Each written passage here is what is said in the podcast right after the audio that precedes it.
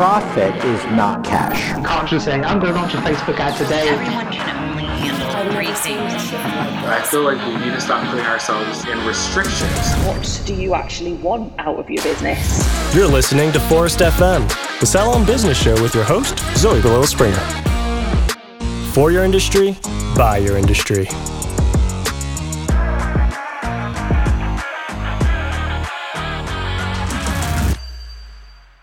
For years, both individuals and brands curated perfect online personas and social media feeds, prescribing almost perfectly to sociologist Erving Goffman's 1959 theory of self representation. Goffman compared our behavior in social situations to actors performing their role on a public stage.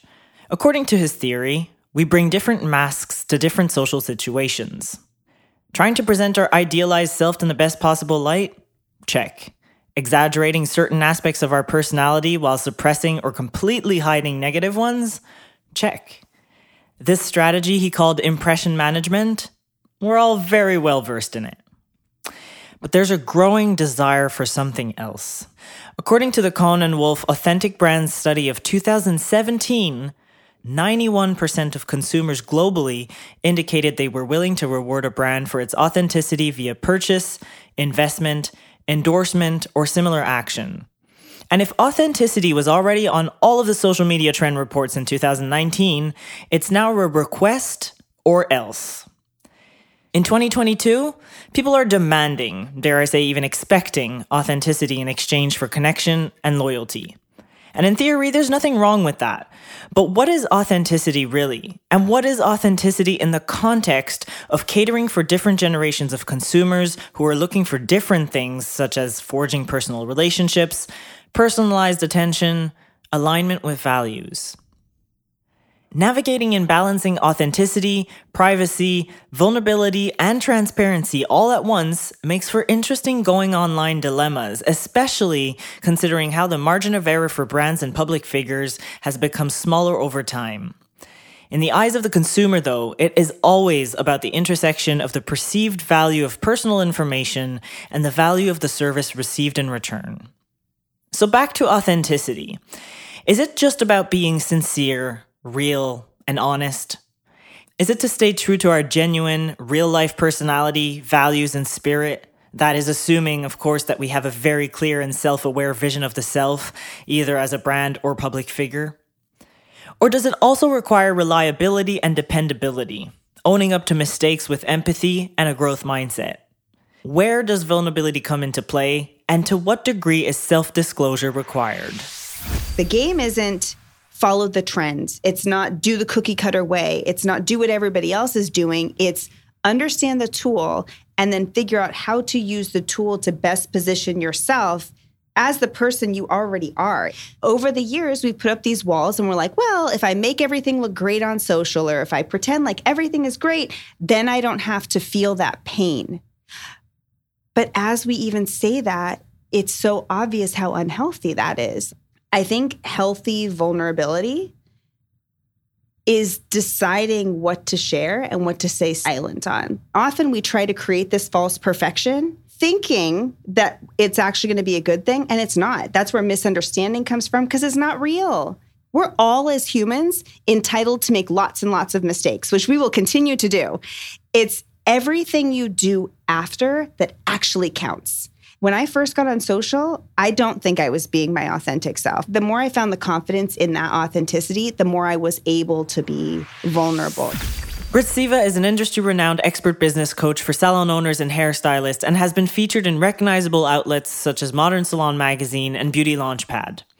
Her Thrivers Society membership program has helped more than 10,000 stylists from six different continents to systematically grow their clientele with sustainable marketing systems. Based on the real life experience of leading a single salon team to over $3 million in annual revenue while still in her 20s to now running her own multi million dollar education company, she and her team reach millions of beauty industry professionals with their Thriving Stylist podcast and social media outlets. Through their proprietary four stylist archetypes coaching system, Britt and her team can help any stylist or salon owner experiencing unstable or inconsistent client growth to immediately stabilize and scale their income while gaining more free time and peace of mind. So, without further ado, Britt, welcome to Forest FM, and thank you so much for joining me today. It's been uh, such a pleasure working with you on this other project we have going on, and I've genuinely been looking forward to the time that we get to spend together today. Um, now, as I'm sure you'll agree, there's countless directions you can take when it comes to talking about social media, but I really think that we landed on something very specific that will really resonate and help many listeners out there today. Well, I'm truly honored to be here. Um, I was sharing on my own Instagram just this morning that I don't do a ton of podcast interviews, but when you reached out, and particularly with this topic that we discussed, it, mm-hmm. it like gave me chills head to toe. I was like, oh, this is going to be powerful. I'm so excited to be here. So thank you for holding space for me. I'm excited. Yeah, nice. And honestly, thank you uh, for being willing to like go on the other side of the mic. Um, you know, a rare occasion. I really appreciate it. I feel very, um, very humbled and grateful. well, well, you you create such a safe space where it feels like comfortable and easy to have the conversation. So right. so uh, that that's half the battle, you know. You know, I'm sure you've noticed it too. Like, you do really need that safe space when it comes to podcast conversations. Otherwise, I feel like it's easy for it to sound like a monologue and not a dialogue. So, thank you. Thank you very much for saying that. It's very, very kind of you to say. Um, Britt, I wanted to start the episode by bringing us back 12 years in 2010. 2010 because it's when you started coaching salon owners, right? Through your content and events, one of the many things you enable people to do, aside from, of course, gaining skills in modern marketing, is remove existing success barriers. So, what would you say are a few examples of these when it comes to social media marketing for salons in 2022? And how little or vastly have those barriers changed since you started coaching salon owners? It's interesting because when whenever I'm asked questions like this, I always almost like peel the onion. Like I start with the obvious outside ones. Yeah. So so if we were to ask people like, listen, what's your social media barrier? Nine times out of ten, it's I don't have time. I don't mm. have time. I'm doing all these other things. I don't have the time for it. I understand, but often we use time when the reality is we just don't know how to do it. And we don't have yeah. the time to learn. Like t- time goes so much deeper. Like we know rationally well t- it would take you 90 seconds to make an instagram post. So that doesn't make any sense but it's because you have to learn it and you don't understand it and it's changing all the time. Yeah. And that that leads into i think our biggest barrier is that we aren't confident. We aren't confident in who we are. We aren't confident with the new way you have to show up and that the rules are always changing. So it's funny, I have a an 18-year-old daughter who's enrolled in cosmetology school. So she's following my in my footsteps but 15 steps later. Yeah. And it's it's so interesting because she has seen me, the work I do. She was in the salon with me, and now she's watching what I do now. And she's like, Mom, the game's changing. Like it's changing really fast. I was mm-hmm. watching just yesterday she was showing me this unboxing video. It was like an influencer in our in our beauty industry had been sent a box of products. And i know how the world works. Like the idea is you open this box of products and you make it look really fun and sexy and like ooh and it's like it's supposed to be like a sales pitch right? And then yeah. all of your followers love it. Well when i watched this unboxing i was like this is garbage. I was like, how did anybody pay this person to create this content? And my daughter was like, yeah, but mom, she's being real. She's not, it's not like perfect lighting and she's not saying all the right things and it's not like super hyper edited mm. and everything is perfect. She's like, she's in her kitchen and, and she's being normal. And she's like, this is what I want to see. And I think that keeping up with the trends and being comfortable being who you are and and filming a video in your kitchen and and kind of removing all of that overly processed overly perfect um, is tough. It, it yeah. creates that vulnerability and that awkwardness, and we're having a hard time navigating that. 100%. And um, you said something there, you know, like keeping up with the trends. Like, do you feel like it's hard to remain authentic while keeping up with the trends and being on trend so that your content does actually resonate and work, you know? Do you feel that way yourself? Super hard. And it's funny because so TikTok is obviously a huge deal right now. It's a big conversation. Reels are a big deal, big conversation. Yeah. I've tried. I've tried dancing. I've tried doing all the moves and like the trending video and my team is like you look you look like a crazy person. Like this is not going to work. Like this is this this is not right because I'm not being authentic. Mm. So it so I have to slow my roll and say like okay, Britt, the the game isn't follow the trends. It's not do the cookie cutter way. It's not do what everybody else is doing. It's understand the tool and then figure out how to use the tool to best position yourself as the person you already are. If I don't sing and dance and make funny, trendy videos, then I shouldn't force myself to do it. Yeah. But that that almost becomes the hard part too, because we're like, well, then who do I copy? Who do I look up to? How do I Yeah. how do I be how do I be unique? Like, can somebody show me how to do it? It's tough, and so you end up in this cycle of I don't know where to start. I don't even know how to be authentically me while following these trendy platforms, and it's difficult. Yeah, I think, and I think you touched upon something that's uh, very, very real, like, especially with TikTok. Like, it's extremely hard with TikTok, I find, because TikTok changes like by the day almost. It's that pressure. Yeah, it's really tough. Um, so when we look at like real life relationships, to t- take a step back from social media, right, and what what they require for them to thrive, vulnerability, authenticity, we just mentioned, bravery will also like tend to come up, right? Do you find it hard to do that at scale? I'm asking because obviously with your community, your community is in the tens of thousands. Um, you have huge sellout events. They go, you know, they sell out in like 24 hours at this stage and stuff. So, how, like, do you believe that what relationships require in real life is also the key driver behind what they require for like online communities? I do. And I will say it has been one of the hardest things to scale effectively. Mm. And coming out of my, it's actually been something that's been weighing very heavy on me. It was easy for me to stay connected and easy for me to know everybody's, the intricacies of all of my students' business when I only had 50 coaching clients. That was easy. Yeah. And now that I have thousands, it's not as easy. But leaving my last event, which was in June, a student of mine, Lisa Huff, sent me a DM and she said, I have to commend you because I watched you work the room, which was 600 people. And she's like, You knew everybody by name, you knew what was up with their business. And it, I, it felt amazing to be acknowledged because if people really knew, I spend hours studying and trying to stay up. And I think that that's rare. I think that we're living in a time where a lot of people do disconnect. And there was Yeah. a time where it was cool if influencers were totally out of touch and totally unreachable and not available. I don't know about you. It feels really icky to me if I DM somebody and it, no response at all. Or Yeah. um, I feel like I've been around you for years and you don't even know who I am if I've been making an effort, right? Um, I think that that's gross. And so while while to what you're saying, is it hard? Yes, but I also think it's critical. I think we're living in a time where I've been talking about this, the the times of like private jets and unattainable lifestyles. I don't think that's cool anymore. And and like being Yeah. a good human is what's trendy. Yeah, I think so. And you know what? Like I do relate to that quite a bit. Like even just when when I think about the first the first like influencer I guess that came to mind is um this uh, this personal trainer that I follow I follow programs like obviously she's based out of LA. Like I I've never met her in my entire life. But um I follow her programs like religiously um and whenever I tag her or like DM her something or you know answer to a Q&A like she always ends up taking the time to reply back.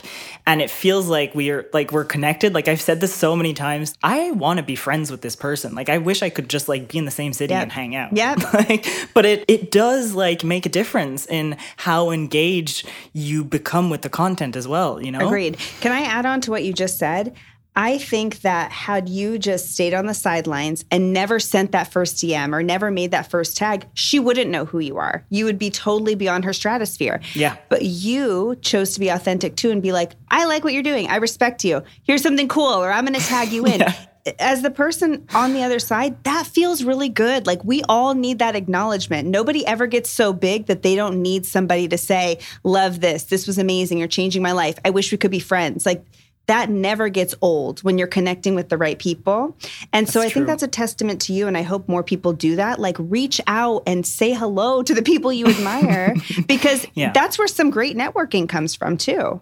Yeah, and I think and I think you're right. We we often forget that, you know. It's like it, I think that maybe perhaps like the fact that social media had been like that like disconnect for so long, you know, that it's not something that we're used to seeing actually work, you know, building connections and networks through just the means of TikTok or Instagram or whatever.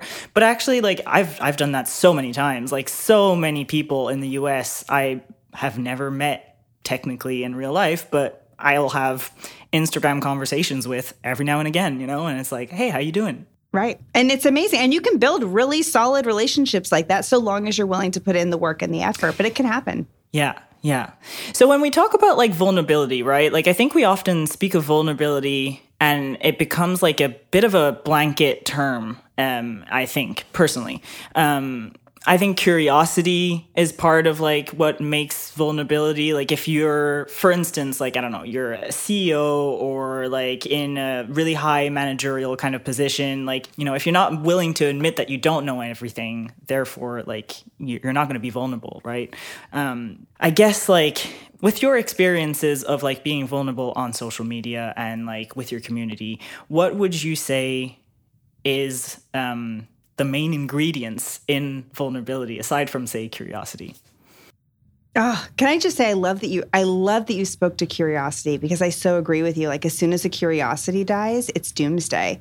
As soon as the ego takes over, and so, as soon as you stop choosing to learn, stop choosing to humble yourself, stop choosing to say I don't know everything, like you just said, you can just kiss it all goodbye. I love that you brought that up. I thought that was so important. And heading into this interview, I actually looked up the definition of vulnerability because I was did like, you? I didn't even. Oh yeah. I was like, oh, I'm yeah. not gonna do that. yeah, I did it because I was like, I'm curious, and I'll be honest with you. So, in, the reason I did it was because in my mind, vulnerability means something, and I'll share what I think it is. But when I looked up the definition, I was like, whoa, that's heavy. And when I read the definition, I was like, this is why it carries so much weight for people. So, the definition of vulnerability is the quality or state of being exposed to the possibility of being attacked or harmed, either emotionally or physically. okay. That's I wasn't expecting that. I Proof wasn't that I either. didn't look it up.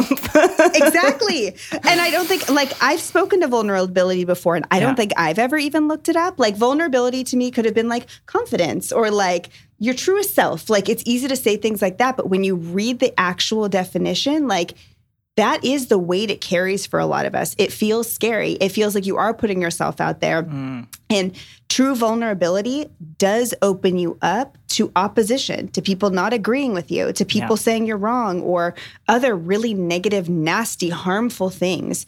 And often we choose to not be vulnerable to protect ourselves from that. And that is so understandable. Like who wants to be harmed physically or emotionally? Nobody. And so and so over the years we put up these walls and we're like, well, if I make everything look great on social or if I pretend like everything is great, then I don't have to feel that pain. Mm-hmm. But as we even say that, it's so obvious how unhealthy that is. Like, you, so now you're creating almost like this false world. It's not your not your truest self. Maybe you're protected from pain, but at what cost? And it's Yeah. we've created these ultra high barriers and these fictitious lives and all of these things that maybe protect the pain, but you lose yourself in the process. And uh, as I started thinking about it more, I think healthy vulnerability is deciding what to share and what to say silent on. Like some things aren't meant for the whole world to know. Like there's a difference between being overly transparent and sharing your everything and Yeah. being being vulnerable even if it means you won't like me in the end. Even if it means you're not my person, even if it means our values are so off base that we can't find a common ground, sometimes that's okay. And I mm-hmm. think I don't know about you, like I don't want to do business with people I'm not values aligned with anymore. At this point in my life, I'm not interested. Yeah, one, yeah, same, same here. And I mean, and and it comes back to like, yeah, vulnerability. Being vulnerable can like help build trust, but like, there's there's like you said, there's a limit to. You don't have. It doesn't mean that you have to share everything with everyone. Yep. So true. And transparency is the how much you share.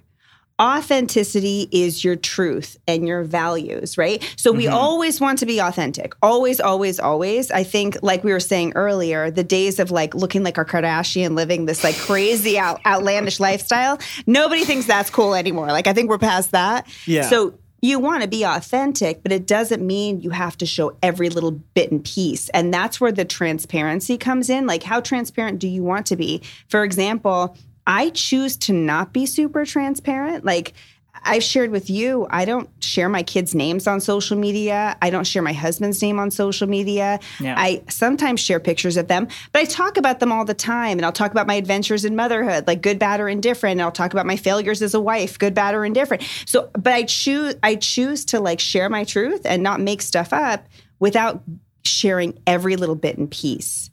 Yeah. And it's hard. It's hard to find that balance. Well, how how did you find that balance, like that balance that worked for you? Because that is that is something that a lot of people struggle with. It is i'm a work in progress still. So i hope i hope everybody if you feel like you're a work in progress same i'm there too. So um, i'm still working on it. I just i had a, a live event in june. It was thrivers live this year. So it's my community my community event which is definitely the place and space where i feel the safest. Like these are my people. I know they respect me. And so it felt like a very safe place Right. to introduce my family to my world for the first time. So very openly. Um, my kids didn't really know what I did for a job. They had a really high level idea, but they didn't know. My husband knew at a high level, didn't really know. And having them sit in that room and having my students come up and talk to them and say, "Hi, what is your name?"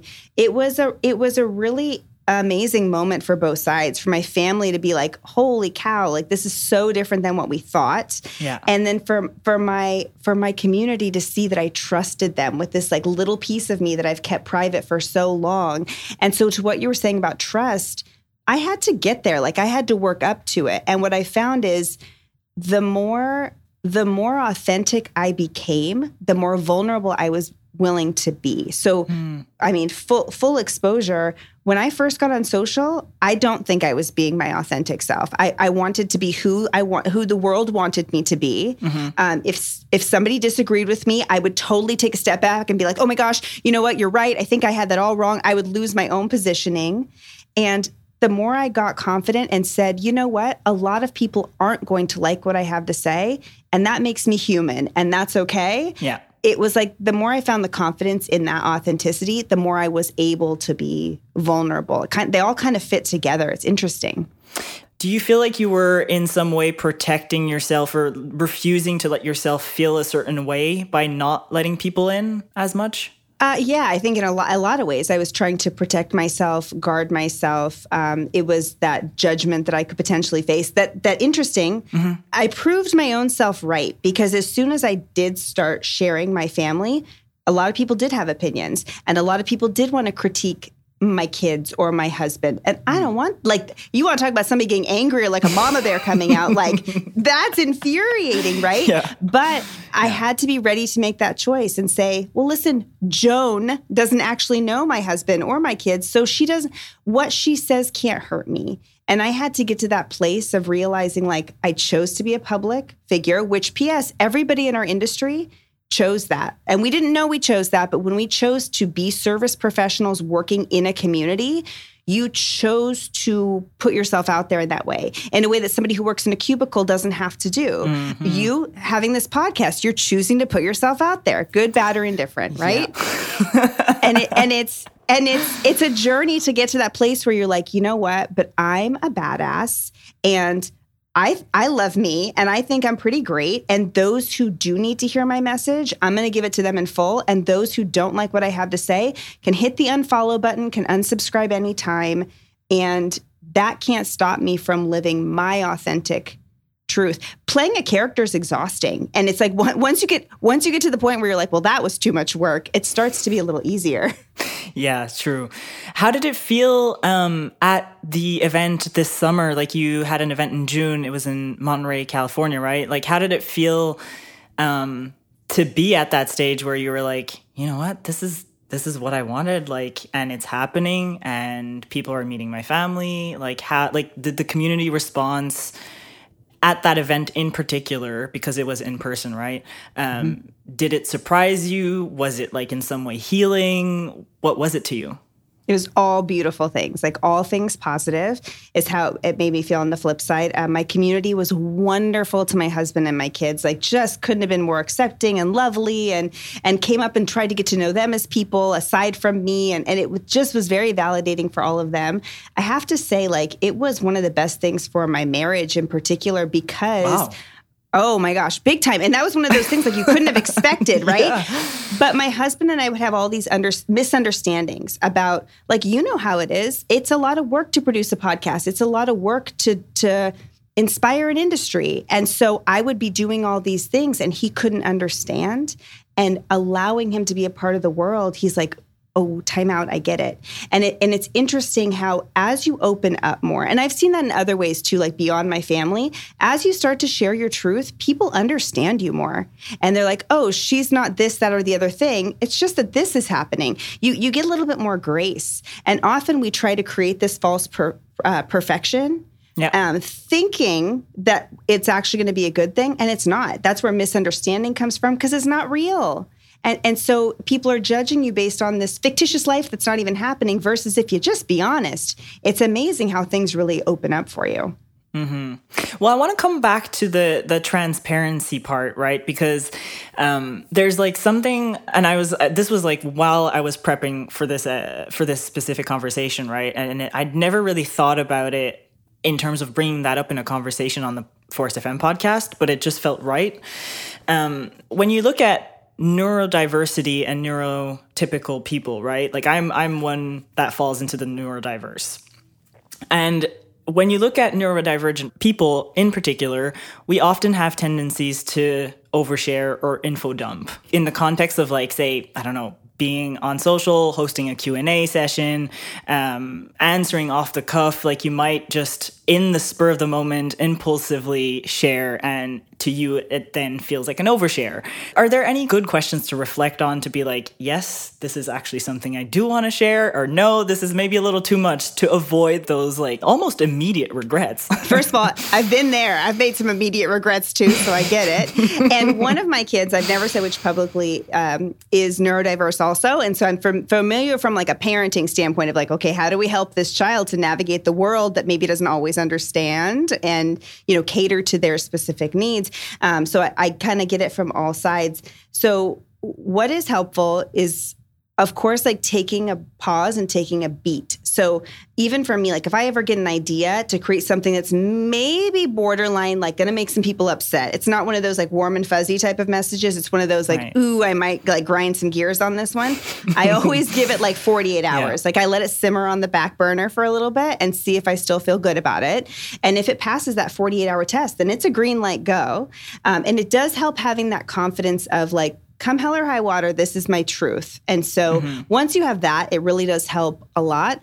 Now, the other thing is, I like to think like, when I say this, when I do this, I'm entering into a conversation and I'm of the mindset that, like we talked about earlier, I don't know everything, you don't know everything. And mm-hmm. if we mm-hmm. can learn from each other, we're going to be in a good space. So even if I share something that maybe is an overshare and somebody calls me on it, that's okay. I'm being called into the conversation. I can talk it through. I can apologize if I'm wrong. I can I can say, "You know what? I didn't think of it that way. Thank you for this." Like I'm I'm willing to navigate the conversation and that yeah. helps a lot. One of the things that I saw that a couple people had some missteps with I don't know if you saw the teenage dirtbag trend that came up on like TikTok a little bit. Yeah, a little, a little bit. bit. Yeah, a little bit. A little recently. bit. Yeah. Okay, so that was one of those that I think called, a couple people were I was like, "Ooh, maybe you got a little too excited on that one," because because I think there are some brands like I saw Christina Aguilera do one. I'm a I'm a '90s kid, so Christina resonates for me. But I know not Xtina all the way. So she did one, and it was like I was a teenage dirtbag. Listen, that was her persona in the '90s. That was who she yeah. was. So for her to participate, it was like dead on, no shame in her game. It's all good. And then I saw some people do it where I was like, yikes, you're, you're mm. trying to be seen as a professional right now. And we've all have a past, myself included, but you have to think about like, is what I'm about to say in alignment with how I want to be perceived? Is mm-hmm. this how I want to be respected? Is this what people even come to me for? Is this in alignment with the work that I do and the message I want to share? Or is this more of like a personal share on the side that I just send my friends? And I think yeah. often if we think about like, who am I here for? How have I positioned myself? What messages do these people need to hear from me? It can help having that little bit of a filter. But I will say, I have slip ups all the time too, where I'll say things that I'm like, whoops, instant regret. I think just having that faith to enter into the conversation and the humility to say, I don't know everything, and I'll own up to all of my errors even just going in with that, it really does allow you to feel kind of safe in your own space, to be honest. Mm. Well, on those slip ups, right? Like th- that makes a lot of sense, and and I wholeheartedly agree. Do you feel like when you do overshare accidentally and you have Yeah. that instant regret, right? Do you feel like it it like automatically adds a layer of like expectation that people are like going to expect that type of transparency from you going forward? I don't. But I think that I think that that expectation is there. I just don't come from that mindset of like, well, now I've set a standard or like now these are the rules. I don't feel like those are the rules. What I will say is there was a very famous influencer, she who should not be named. She'll be Voldemort for this podcast episode. So Voldemort made this post. And it was a massive mistake. Actually, she made a series of unfortunate errors. And um, the way she owned up to it, I don't think she did. The way that she navigated it, she did not enter into the conversation. She didn't choose to be a part of the solution. She didn't she didn't choose to like authentically grow as a human. She didn't share what that growth looked like. That to me was a missed opportunity. And that's mm. where the authenticity and the transparency Uh, failed her because it was like, well, do you actually care or who are you as a human? Because what you just said is not values aligned with who I thought you were. So then your character becomes questioned and it's Yeah. everything you do after that moment that counts. We're all as humans entitled to make lots and lots of mistakes, which we will continue to do. It's it's everything you do after that actually counts. And so I think even having that that like grace to say like i'm gonna f it up sometimes but then i'm gonna choose to learn i'm gonna choose to ask questions i'm gonna choose to apologize as needed. It gives you this safety of like nothing's irreparable. There's so little that we can do where literally there's no coming back from it. Very very very little. And so long as you're willing to to learn and be open i just don't think anything can happen that's really really that bad. I, I love that you said that because it just reminded me of like how many, you know, like very public people, for instance, in the last like couple of years, um, make a massive, you know, fuck up. Blunder, a fuck is. up yes bad and and then just turn to to PR agencies to post out like a sorry excuse letter kind of thing and Nope. it's never never good enough like it's not and it's never gonna Nope. be good enough because it's not it doesn't come off as authentic it doesn't like you're not entering the conversation you're Nope. just you're just being like oh shit i fucked up here this Some, this somebody you know, take somebody care of else this is- for me. yeah That's right. exactly And Yeah. we see right through it. You see it in two seconds. Like, oh, you're not Yeah. owning this actually. You're just, you hired someone t- for $10,000 to write a cute Instagram graphic and you're hoping it goes away. And that's that's when we have a problem. But to what you just Yeah. Mm-hmm. said, that's not authentic at all. Not at all. Yeah, exactly. Well, listen, this this brings me on to something that a lot of people struggle with as well. I want to talk about boundaries a little bit because I think that um that it can definitely play into like vulnerability and authenticity and transparency, especially when it comes to social media. So, people often have a hard time setting or communicating boundaries, sometimes both. Um, do you think how do you think vulnerability and authenticity intersect with boundaries? I think that's a really good question. And I am somebody, I almost feel like a little bit inauthentic talking about boundaries, only because I feel like very recently did I have healthy ones for myself. I was like human human doormat all the way for a really long time where I would just do everything to avoid conflict. Um, if somebody needed a favor, I would make my life harder just so that theirs was easier. I mean, I had a really unhealthy relationship with boundaries.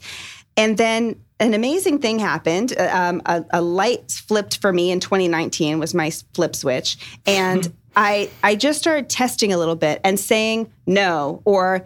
When you said that, you kind of came off like a jackass. Don't talk to me like that anymore. And it's amazing, like when you start to stand up for yourself, and when you realize, like, no, that offensive behavior is just not for me. Like when you when you start to know yourself enough to be able to say, uh, if you're going to talk like that, we just can't be in conversation anymore. You'll be amazed at how much brighter your days get. But I, I think it starts with having the confidence to lose some relation. I have lost some real relationships in this process, like to lose mm. some people who no longer serve you, to lose some of your following, maybe to lose some of your authority, maybe in the name of being authentic, only having really great people in your life and in your circle um, and not being afraid to like have some hard conversations because boundaries are tricky. Like your boundaries and mine are likely different in certain places and i Yeah. might share mine and you might not understand and that's okay. It's can we navigate past that or is that a roadblock for us? And you and i both have to be okay with like if we can't get past a boundary we have to go our separate ways. It's like that confidence in letting go i think is so Yeah. important Yeah. And you know what? Like, it's a testament to you that you say that it's only been since 2019 that you've been building health, like having a, a healthier relationship, I guess, with boundaries because Yep. you are so confident. Like, the day that we spoke, I was like, oh, damn, I'm intimidated by this person. Like, Oh my like this is. the further that we get, uh, the less you're intimidated you are. You're like, oh, she's really normal and real weird and goofy. Like, I'm sure as time goes on, that really Oh. wanes. but but you know like and i think and i think that that like you said like confidence in letting go but i think just like also just like it builds up confidence in general It does completely. yeah. So do you have like any examples of like behaviors uh, behaviors boundaries you'd set um, when it comes to promoting your business on social? Like you do a lot of that obviously. You're you're, you're a very public fi- figure like we just said. So like do you have any boundaries um, or examples of some um, for people that you know it might not relate to like every single boundary might not relate to every single person out there listening but even just to have people thinking about them you know like is there any one specific that you tend to you know this is this is a no-go for me on social No go for me on social. I mean, there's not a whole lot of conversations I'm not willing to enter into at this point. Uh, I, you know what I've gotten really good about is as far as like working with brands, and so even people like if you have a hair care brand in your salon or your salon software company, um, part of the reason why I choose to work with you and work with Phorest in the capacity that I do is I believe our values are aligned. Like I'm not going to lie, when y'all first reached out, this was I think last year Yeah. when y'all first reached out, and it was just oh, you know what I love the way you reached out because it was just like, hey, can we hop on a call and have a conversation? That's how it started. Neither of us knew what we were getting into. We still don't know. We're still trying to figure it out. But it was like, hey, let's let's see if we values align. And the Yeah. very first thing I did was I went to your website and I combed through it really detailed and I asked myself, like, are we values aligned? Because if we weren't, that first phone call would have never happened. And I honestly hope for y'all it would have been the same. Mm-hmm. And I I don't think a lot of people take the time to say, like, is my hair care brand values aligned? Or did they have an educator speak on a stage and scream something incredibly offensive to a room full of people? Because I know a color brand that did that. And then you have to ask yourself, like, is that who is that the brand I want in my salon space? Can I stand behind that? That's up to you. You have to decide. Yeah. But I, but I think so often, like, for me, it's boundaries like that. Like if somebody asks me to promote something or speak on a stage where I'm like, I don't even like y'all as people. There's no amount of money, there's no amount of anything that would make me want to like share that, promote that, be a part of that. So I think like really understanding my values and how I want to work with other people has been has been really really big. As far as like boundaries, one of the things is you'll still notice even though I included my family at my live event, they don't hardly ever make my social media feed. I have maybe 5 posts in 5 years with include my family. So that's still a really strong boundary for me, not because I'm scared anymore though, just because like they're not a part of the conversation I'm having on the daily. Yeah. Um, I started using that app, um, not gonna lie, which is an anonymous question asking app. Yeah. And it's funny. So a lot of people on that will ask me questions about my family. I'll pick and choose the ones I want to answer, but a lot of times I'll share the, my, my answer with a picture. Like I'm, I'm really dabbling in like what feels comfortable to me. If something doesn't, it's just a hard pass. No thanks. Not going to participate in it. Yeah. Um, but it's a daily dance, like trying to figure it out. Yeah, I bet. I bet. I mean, I feel the same way with like just, you know, like hosting the, the the Phorest FM podcast and then like going through transition and like, okay, well my what was my personal profile is no longer my personal profile because I've been hosting the podcast for so long, so many years.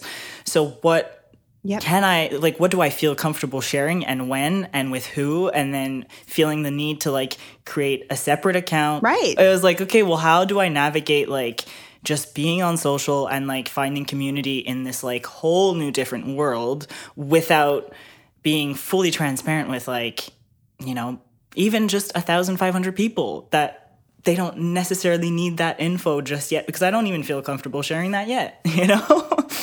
I think you hit the nail on the head when you said, like, I don't feel comfortable sharing that yet because um, I've done that too. And I have felt almost like forced to share because people advised me to or because it looked mm. like that's what everybody else was doing.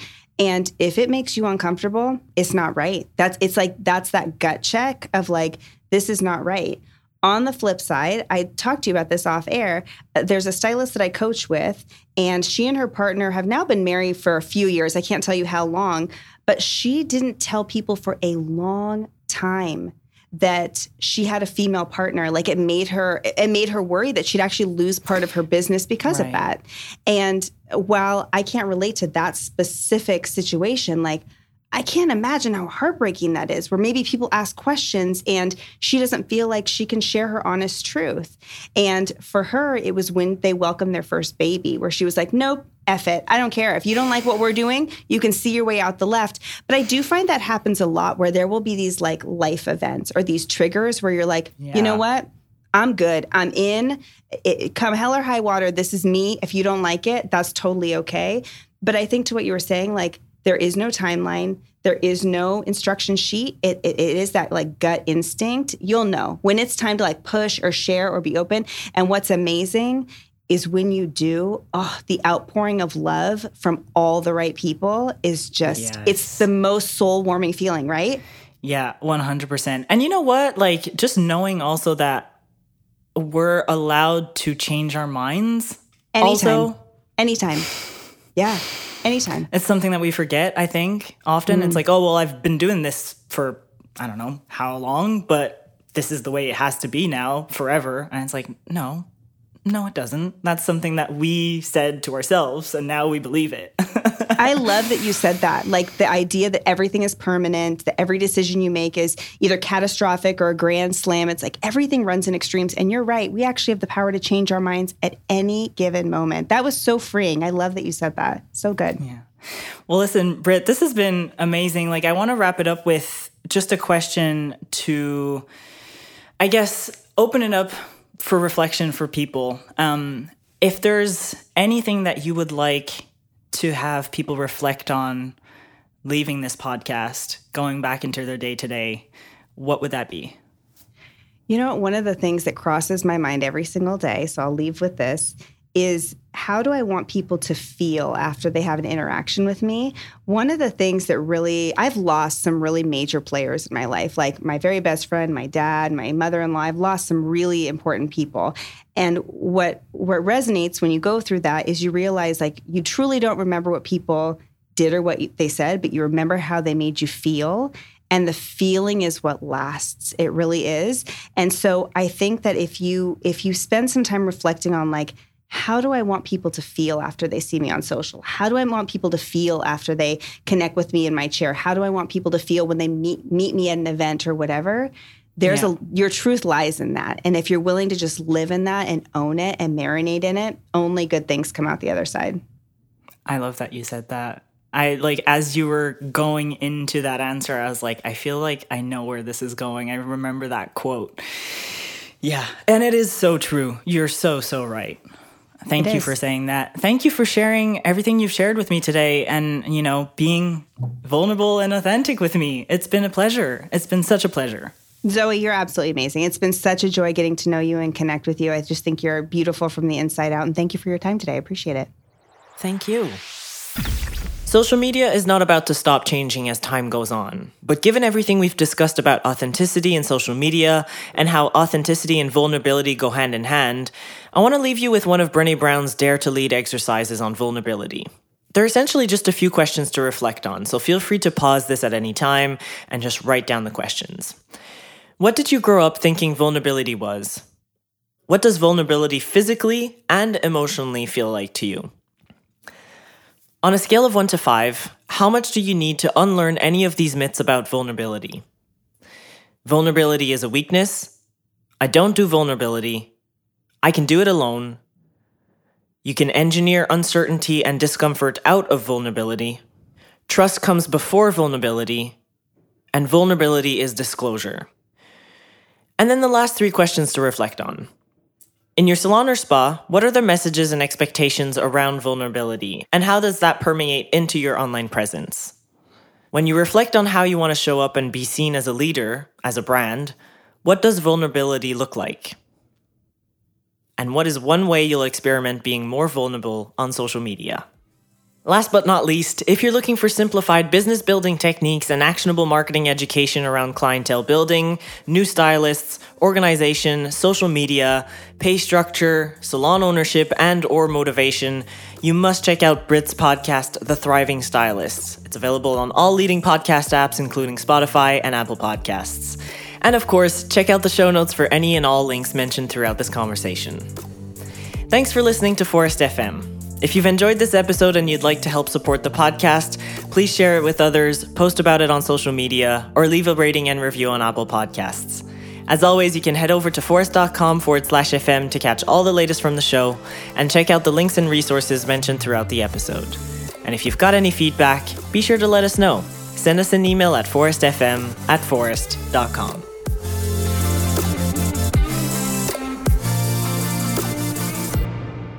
Brought to you by Phorest Salon Software. Phorest FM episodes air weekly, sharing inspiring stories from the salon floor and amplifying community voices all over the globe. In your salon, we're at the heart of it. This episode was edited and mixed by Audio Z, Montreal's cutting edge post production studio for creative minds looking to have their vision professionally produced and mixed. Great music makes great moments.